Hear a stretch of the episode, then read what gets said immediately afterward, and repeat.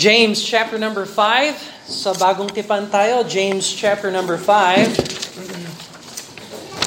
At malapit na tayong matapos sa liham ni James. We're finishing the letter of James and we'll move on to something else uh, a couple Sundays from now. Uh, Brother Sean, when are you uh, heading back? Uh, Friday. Already? Yeah. Okay. All right. So, mag, mag, um, magpaalam kayo kay uh, Sean. Don't let him leave without us saying goodbye and and thank the Lord for him. And would you pray? Why don't we pray for Sean for safety and protection? All right? So let's bow and pray and ask the Lord to help them and bless. And Father, we thank you, Lord, that Sean's with us, a friend from afar, Lord, and he's here. We're just thank you, God, for his testimony and Jenica and their testimony. Just pray, Father, that as he make his way back home, that you would give him safety, Lord, and uh, uh, make his pathway clear to get back and his uh, swift uh, recovery, Lord, from all the jet lag and all the things about that. Just pray that you be with him constantly, Lord. We pray in Jesus' name. Amen. All right, James chapter 5 and verse number 13 hanggang verse 18. At uh, merong mga dalawang verses na nanatili, pero dahil napaka-importante ng mga verses na yon at hindi siya talaga um, uh, katugma dito sa topic na ito, uh, pag-usapan natin yon next Sunday and we'll finish the book of James. But James chapter 5, verse number 13, ang sabi ng Bible is, Any among you afflicted, let him pray. Is any merry, let him sing psalms. Is any sick among you, let him call for the elders of the church and let them pray over him, anointing him with oil in the name of the Lord. And the prayer of faith shall save the sick, and the Lord shall raise him up, and if he have committed sins, they shall be forgiven him. Confess your faults one to another, and pray one for another that ye may be healed. The effectual, fervent prayer of a righteous man availeth much. Elias was a man subject to like passions as we are, and he prayed earnestly that it may not rain, and it rained not on the earth by the space of three years and six months. And he prayed again, and the heaven gave rain, and the earth brought forth her fruit. Every Christian experiences sanctification. Lahat ng mga Kristiyano ay nakakaranas ng tinatawag nating sanctification. Now, I, I don't want to separate these two things because they really are together, but if we take a microscope and zero in on sanctification, that's one aspect of Christian life, but the Christian life begins with salvation. And then after you're saved, the Holy Spirit of God works inside of you. God the Father works on you every day, trying to chisel you and get you to be conformed to the image of Jesus Christ. That process is called sanctification. It is not salvation, it is sanctification. Now, yung iba sa atin, kailangan ninyo salvation. Ano yon? Yan yung inaamin mo na ikaw ay makasalanan at tinatalikuran mo yung iyong mga kasalanan, yung maling paniniwala, yung maling tradisyon, yung maling uh, pag-asa o pag-iisip na mali, maling doktrina, mga kasalanan, uh, kung, kung ikaw ay uh, magnanakaw, tinatanggihan mo yung pagnanakaw, nagsisisi ka, hindi mo na gagawin yon. Uh, kung dati uh, sumasamba ka sa rebulto, ngayon nagsisisi ka na, hindi ka na babalik sa pagsasamba sa rebulto, uh, and so on and so forth. Tapos, bumabaling ka at tinitingnan mo si Yesu Kristo at naalam mo na siya ay namatay, nilibing, muling nabuhay para sa iyo. At ikaw ay umaasa sa Kanya para sa iyong kaligtasan. Yon ang salvation. Libre yon. That's free. Doesn't cost us anything. Now, it costs Jesus everything. But doesn't cost us anything. We're saved by grace through faith. And so, uh, it's free. But wait a minute. Once a person is born again and saved, the Holy Spirit of God lives inside of you. If you're post-New Testament, ah, pagkatapos ng New Testament, remember, the Holy Spirit of God dwells in every New Testament born again believer. Whether you're a church member or not a church member, that makes no difference. If you know Jesus as your Lord and Savior, the Holy Spirit of God lives inside of you. And so God is with you through the person of the Holy Spirit of God. At araw-araw, yung Holy Spirit of God ang iyong gabay. Araw-araw, yung relasyon mo sa Diyos ay dapat maging uh, uh, hinahangad mo sa buhay mo. At hindi ka lalago sa pananampalataya na walang sanctification. You'll never grow in your Christian life without sanctification. It's a necessary process. And it is the process that God does for every born again believer. Every believer experiences sanctification. now, I say that because in James chapter 5, the passages we read, uh, uh, James introduces us to this process of sanctification through prayer. Through prayer. So, without prayer in your life as a Christian, you will never grow in the Lord. So, uh, James, Pastor James, is writing to the New Testament church at Jerusalem, the Jerusalem Baptist Church. And consequently, all the other churches that were planted because of the diaspora, the splitting up of this church, uh, into all the uh, uh, places all around the world, the Roman world and beyond. And churches have been planted because of that. And by the way, do you know what the minimum requirement for church a, a, a church organism is? Two or three that are gathered together in my name. Okay, so that's significant. All right? And so don't don't judge a church by the attendance. Don't judge the church by the building. Don't don't judge the church by the external. You have to be biblical. What, what is a church according to the Bible? And then you judge that by the Bible. And same thing in the Christian life. Don't judge the Christian by what you see uh, judge them uh, by according to the Word of God and, and see if they're following the Word of God. So, uh, let me say, James is writing to church members. So you can't grow in the Christian life if you're not uh, involved in a New Testament biblical church. God intends for every born again believer to be assimilated into the membership of a New Testament biblical Baptist church. That's scripture. That's, that's New Testament. They that gladly received this word were baptized and added to the church. You see, we can't skip those words. Those are significant words. So, yung iba sa inyo, uh, hindi pa tumanggap sa Panginoong Yeso Kristo bilang tagapagligtas, hindi pa nagsisi, hindi pa sumampalataya, hindi pa nauunawaan kung anong ibig sabihin nun.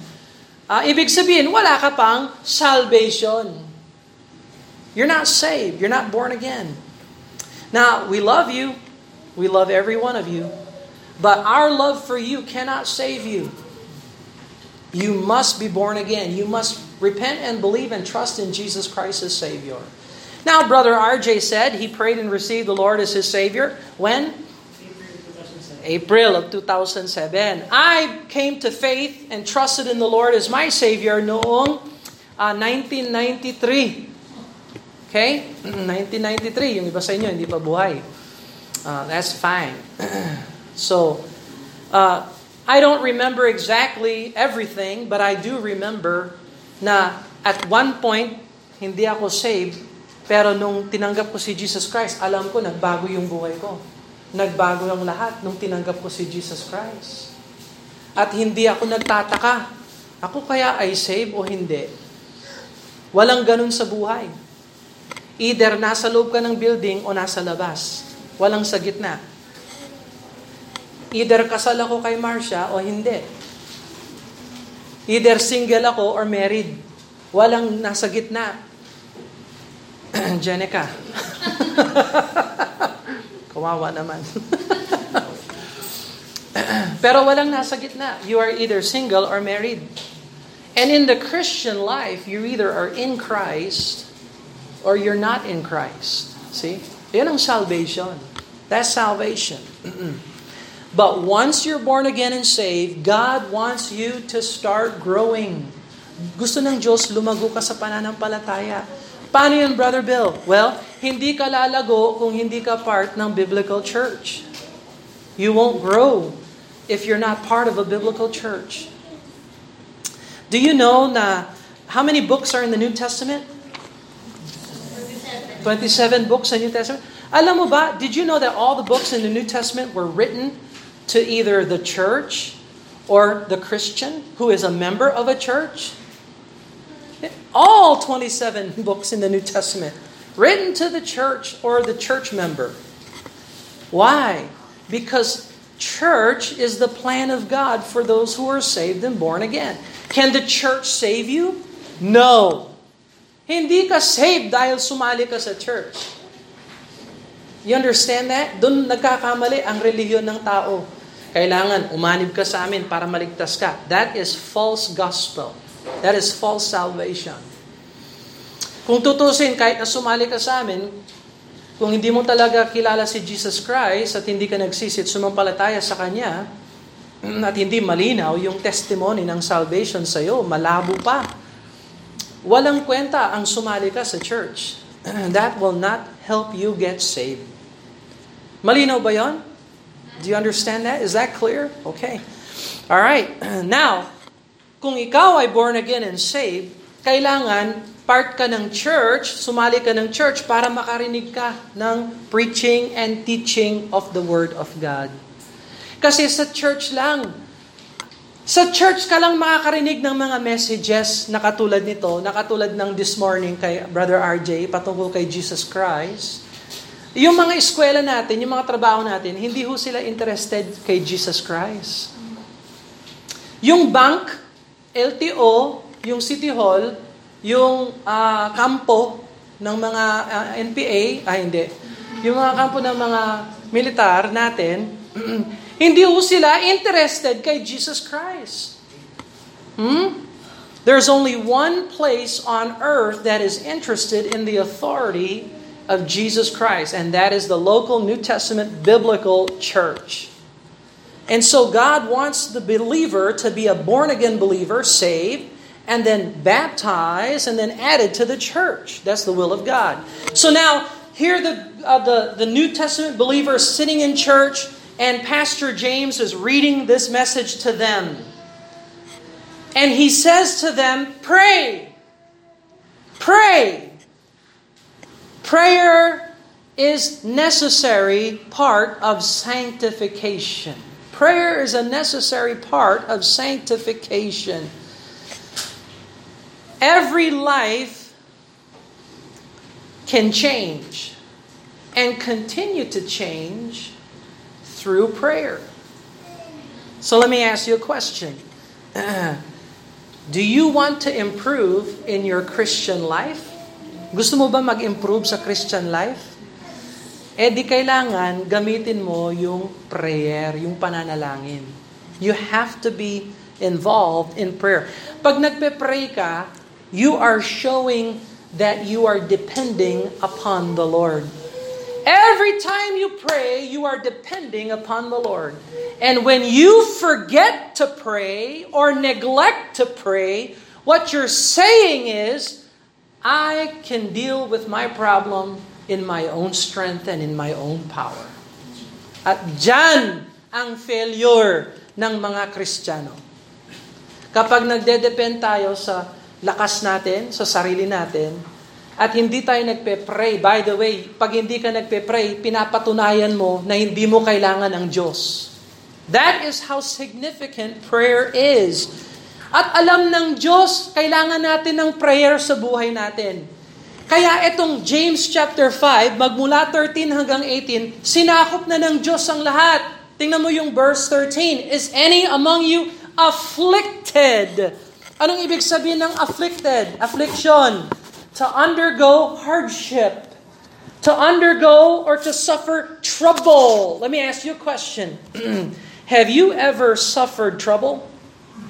Have you ever gone through anything hard? Have you ever been afflicted according to the scriptures? Well, guess what the answer is to affliction? Prayer. Prayer. Wala sa atin ang gusto ng affliction, yung trouble. Wala sa atin yung nagbo-volunteer. Ako gusto kong magdusa. Wala. Pero pag dumadaan ka sa kagipitan, pag dumadaan ka sa kahirapan, ang prayer ang gagamitin ng Diyos sa buhay mo para mabigyan ka ng ginhawa, kapayapaan, gabay, tulong. Now, I challenge you. The next time you experience affliction, the Bible says, Is any among you afflicted? Let him pray. That is a command, that is an imperative. That is not a suggestion. This is not optional. In the Christian life, if you are experiencing affliction, God is calling you to prayer. God is calling you to pray. So, pag dumaan yung pagsubok sa buhay mo, kung ayaw mong mawala yung testimony mo para sa Panginoon, matuto ka na mag-pray. O, halimbawa, nakarinig ka ng bad news. Pumasok yung bad news. Dapat madali. Lord, tulungan mo ako kasi pag hindi mo ako tinulungan, papatayin ko na itong taong ito. Or something like that. Something like that. Oh, Lord, malapit nang mawala ang testimony ko. Magmumura na ako, Lord. Lord, tulungan mo ako, Lord. Patawarin mo ako, Lord. Tulungan mo ako. Sa palagay mo, tutulungan ka ba ng Diyos? Ha? Yes. Ang problema, nakakalimutan mo lang mag-pray pagdating ng affliction. Kaya yung laman ang nananaig sa espiritu. So when afflictions come your way, remember the command. Let him or her pray. That's the command of God. So inaasahan ng Diyos. By the way, saan nanggagaling yung mga pagsubok natin? Malamang, dumaan yan muna sa kamay ng Diyos bago dumapo sa atin. So binibigyan tayo ng pagsubok ng Diyos. God is testing us to see if we will react in prayer or the flesh. Ang problema, nasanay, nasanay na tayo mag-react in the flesh. Kaya pag dumating yung paghihirap, yung karnal na kristyano, hindi marunong mag-pray, pero marunong magmura, marunong mag-alipusta, marunong gumawa ng mali, marunong na mabuhay sa kamalian at gumawa ng mali at isaoli ang mali. It's very easy to react in the flesh, but we have to teach ourselves according to the Word of God. If you're afflicted, pray. Nagda-drive ka. Oh, yung tay yung plat, yung tire mo na flat. Anong anong dapat gawin muna? Pray. Lord, tulungan mo ako dito. Kasi kung hindi mo ako tulungan dito, nako, tatapon ko na ito. Hmm. Pray. Ask God for help. Sino ang prinsipe ng kapayapaan? Sino ang prinsipe ng kapayapaan? Kailangan mo ng kapayapaan sa buhay. Saan mo makukuha yon? Kay Jesus. So mag-pray ka, Lord, kailangan ko ng kapayapaan sa sitwasyon ko. Lord, gabay. Kailangan ko ng gabay sa sitwasyon ko. Lord, kailangan ko ng sigla sa sitwasyon ko. Kung ano man yung affliction mo, idaan mo yung lunas sa prayer. Prayer. Uh, uh, verse 13 is any merry. Alam mo yung merry dito, yung masaya. Yung mas, uh, merry, um, joyful. Yung pag sinabi nating Merry Christmas, ha? maligayang bati, ha? Merry. That's joyfulness. So kung may pagsubok ka, dumadaan ka sa matinding pagsubok, mag-pray. Pero kung ikaw nakakaranas ka ng kasiyahan, anong sabi ng Bible? Let him sing songs. Di umawit ka ng mga scriptural songs sa Panginoon. When and that is a form of prayer. Singing psalms is a form of prayer expressing thankfulness and adoration and worship to God. Uh, you're communicating to the Heavenly Father in joyful song because you're merry. You know, the Bible says, rejoice in the Lord. Always. And again I say, rejoice. Are you rejoicing today? Yes. I hope you are. What about tomorrow? Will you be rejoicing tomorrow? It's your choice. It's your choice to rejoice. And if you are rejoicing, sing unto the Lord. Sing psalms unto the Lord. Kaya napakaganda. When you're in church, you're learning biblical songs, scriptural songs. Hindi yung songs of the world, CCM, contemporary Christian music, rock music, rap. Ano yung rap? Ano yung isda na nagra-rap? Sap-sap. Di nyo alam yun, ha? rap, country, rock, all kinds of the music of the world, that is not found in, in a biblical church. Kaya sinasabi ko sa inyo, kayo, lalo na pag may cellphone kayo, dapat rene-record ninyo yung pag-aawit natin sa church. Tapos kung gusto nyo talaga yung music, sabihin nyo sa akin, bigyan ko kayo ng kopya, tapos i-review nyo sa bahay nyo.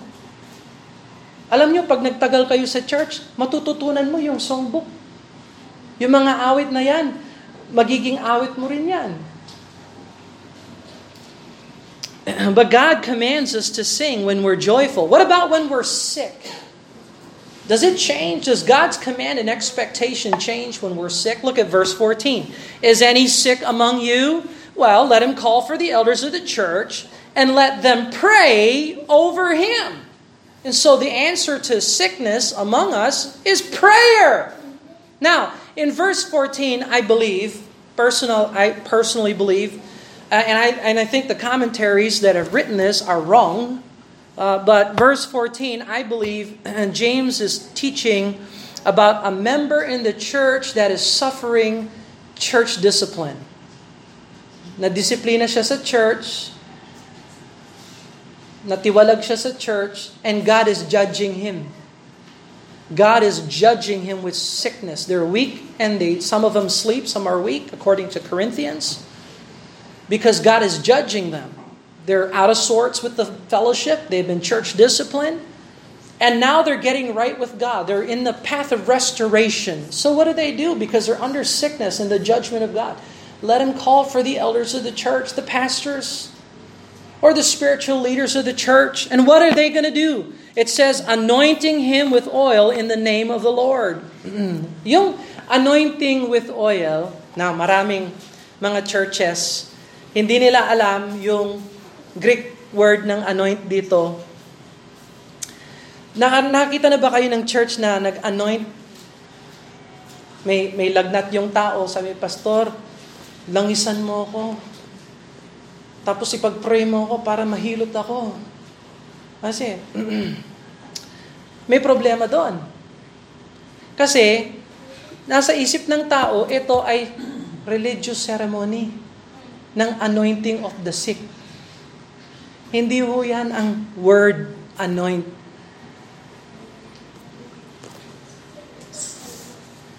So paano mo alam kung anong ibig sabihin ng anointing dyan sa James chapter 5 verse 14? Agamitin mo yung strongs.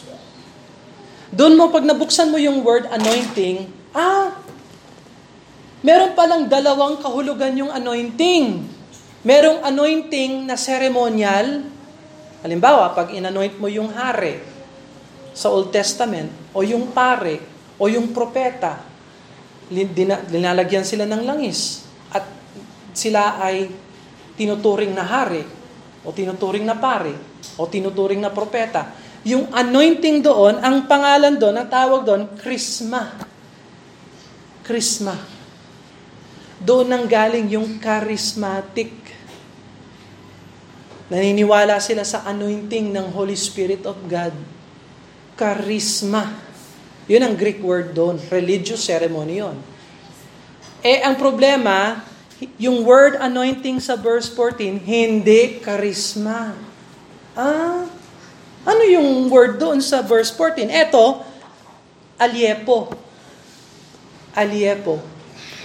Anong ibig sabihin ng aliepo? Yung aliepo, ipahid. Walang ceremony. Hindi ceremonial. Medical yon. Medical. Oo, medical. Alam nyo ba kung saan, yung gamot ng Bible, back in the Bible days, do you know what the medicine was of the Bible? Hindi ho pills. Ah, walang pills noon. Alam mo ba kung saan nang galing yung pills? Nang galing sa langis. Oil was the medicine of the Bible. And if you were sick, you need someone to aliepo or put oil on you. Not religious ceremony. When you when you have a headache and you digest paracetamol or Tylenol, is that religious? Or is that medical? Medical yun. Walang religious yun. So sa verse 14, yung word anointing is not ceremonial. Strongs, basahin mo doon. I-check mo. G 218 ang, ang word na yan. Aliepo. Yung ceremony, G5545. Ang malayo. Krisma. Iba naman yon. It's a different word. so, we got to review this morning. And now we review again. These words means things, okay? They mean something. And so, Don't come to me asking me to anoint you with oil. Unless kailangan mo talaga ng gamot na pwede namang bigay sa inyo ng oil. That is medical. We can help. We have help for that. But not ceremonial. Not religious. Anointing with oil will not draw you to the Lord. And by the way, sa verse 14, oil is not emphasized. Contextually, prayer is emphasized. And so, what's more important, oil or prayer? Prayer. So, always depend upon the Lord. So, in verse 14, the church discipline member calls for the elders of the church. He repents. He's ready to be restored. He's under the judgment of God. And verse 15 says, And the prayer of faith, which is the prayer of the elders, shall save the sick, deliver the sick, and the Lord shall raise him up. And he have if he have committed sins, which is a given, of course, since he has committed sins, they shall be forgiven him. May restoration, yung kapatiran na natiwalag. Kapag siya ay nagpakumbaba at nag-confess at humingi ng tulong, handa naman ang, ang church na tumulong. Amen? All right, so, whether you're afflicted, whether you're married, whether you're sick, God is pointing us to pray, to pray, to pray, to pray. Let me tell you something. If the devil can get you to stop doing one thing, if he can, he'll let you read your Bible, he'll let you go to church, he'll let you tell people about the Lord, he'll let you do all kinds of things. You know, the only one thing the devil wants to stop you from doing pray. The devil wants to stop you from praying. Verse 16, confess your faults one to another. So merong faults. And this is why I believe it's a church discipline situation that needed restoration, is because there's faults one to another that need to be uh, confessed. And pray for one another that ye may be healed. And so God blesses those that are seeking help. Now, James uses another Old Testament example the example of Elijah, the effectual, fervent prayer of a righteous man. Who's the righteous man? The Elijah is an example of a righteous man, and his fervent, effectual prayer availeth much. Elias was a man subject to like passions as we are. You see that? Elijah is subject to like passions as we are, James and the church members. And James looks to the Old Testament in 1 Kings chapter 17, and he looks at Elijah and he sees, wow, Elijah is just like you and me.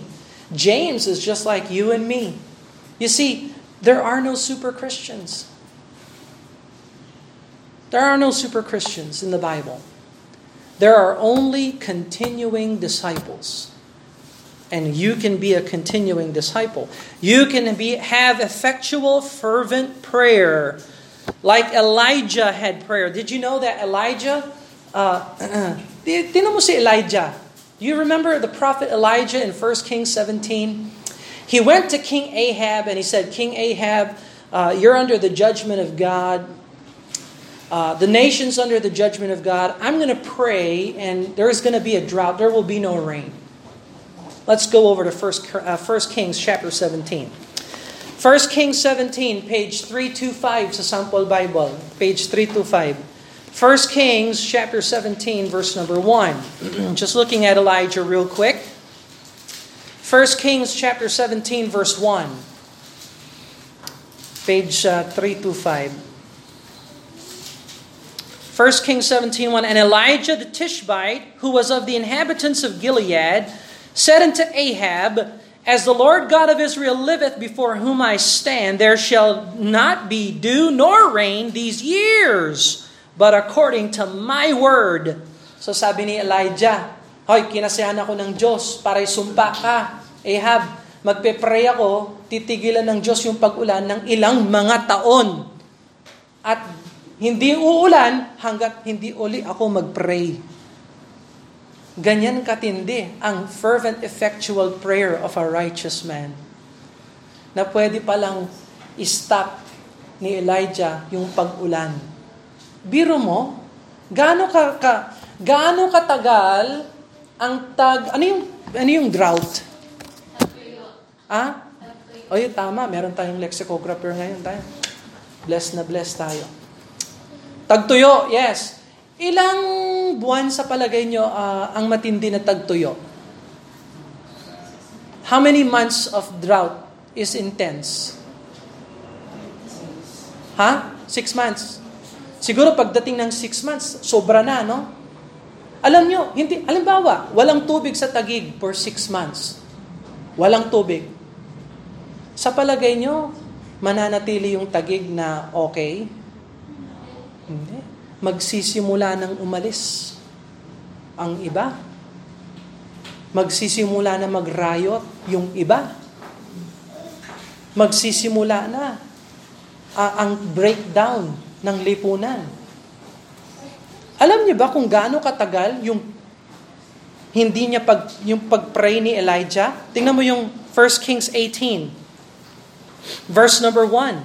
Tingnan mo naman, 1 Kings 18, verse number 1. And it came to pass after many days, many days, that the word of the Lord came to Elijah in the third year.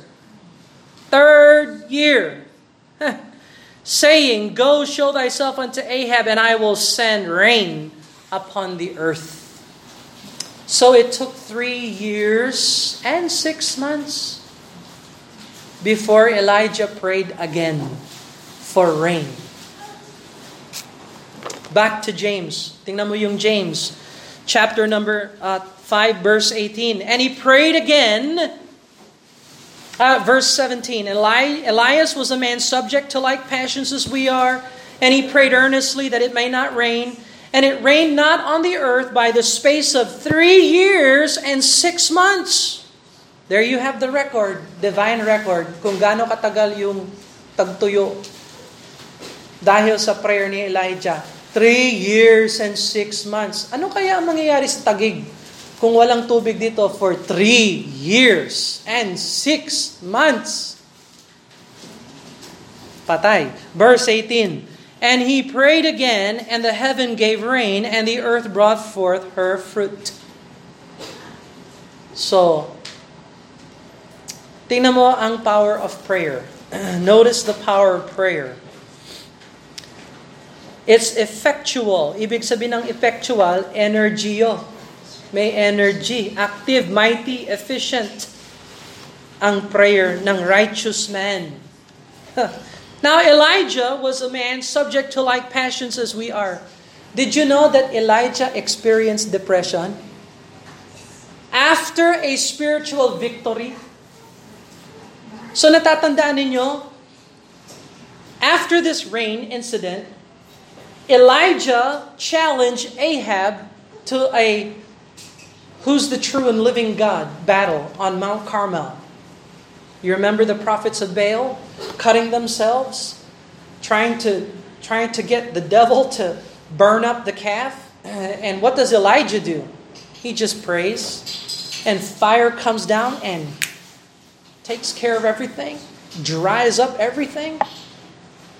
What happened after that? Jezebel found out.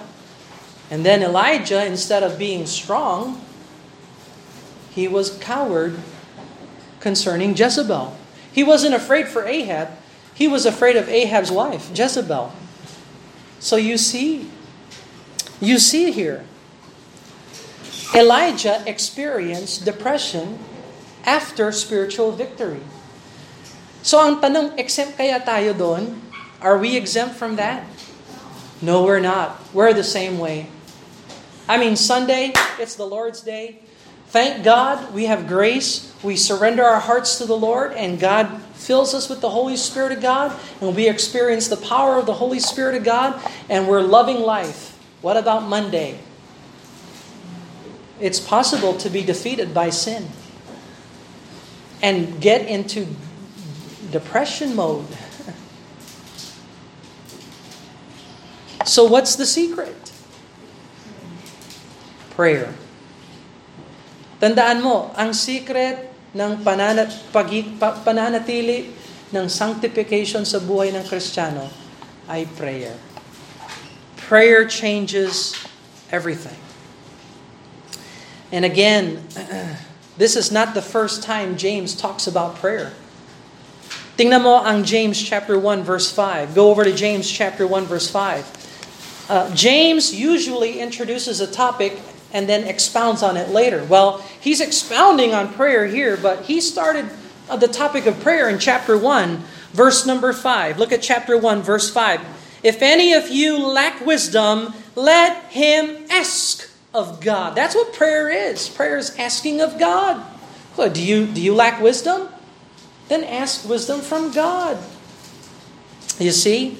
look, look at verse number 6. But let him ask in faith, nothing wavering, for he that wavereth is like the wave of a sea driven uh, with the wind and tossed. And that's not Christian growth when you're tossed, when you're one day you're strong for the Lord, the next day you're cold and indifferent. That is a yo yo Christian. God doesn't want us to be yo yos, He wants us to be revived and strong and steady for the Lord, learning every day the, the, the, glory of depending upon the Lord every day. Depending upon the Lord in every turn of life, in every situation, consider, calling on the name of the Lord every single moment, every single time. Uh, look at, uh, let's see, verse number, uh, chapter 4. He talks about prayer again. Uh, uh, James chapter 4, verse number 2.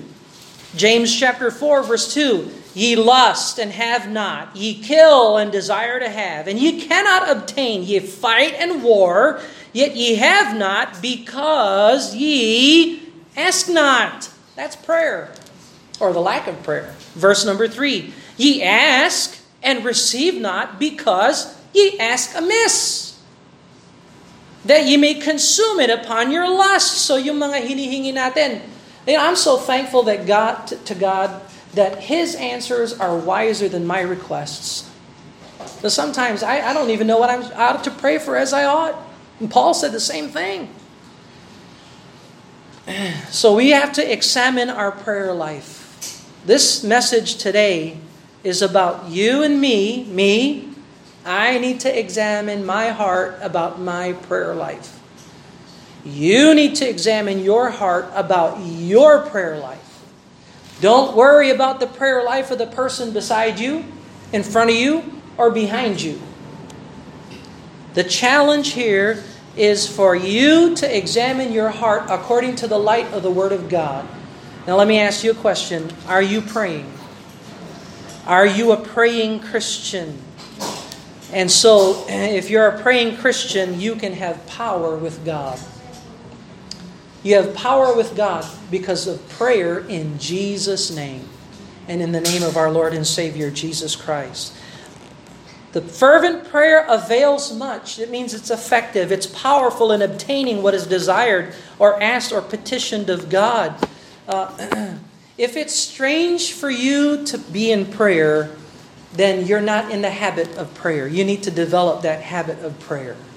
So, ngayon, uh, Pag nakarinig kayo ng balita na ayaw ninyo, hindi nyo gusto, kailangan automatic na. Automatic. Pray. Begin praying. Huwag mabalisa, huwag sumisigaw, huwag yung nawawalan ka ng control, mag-pray. Mag-pray instead of reacting in the flesh. Is that good? Is that preaching or what? Let's bow, pray, and ask the Lord to help us then.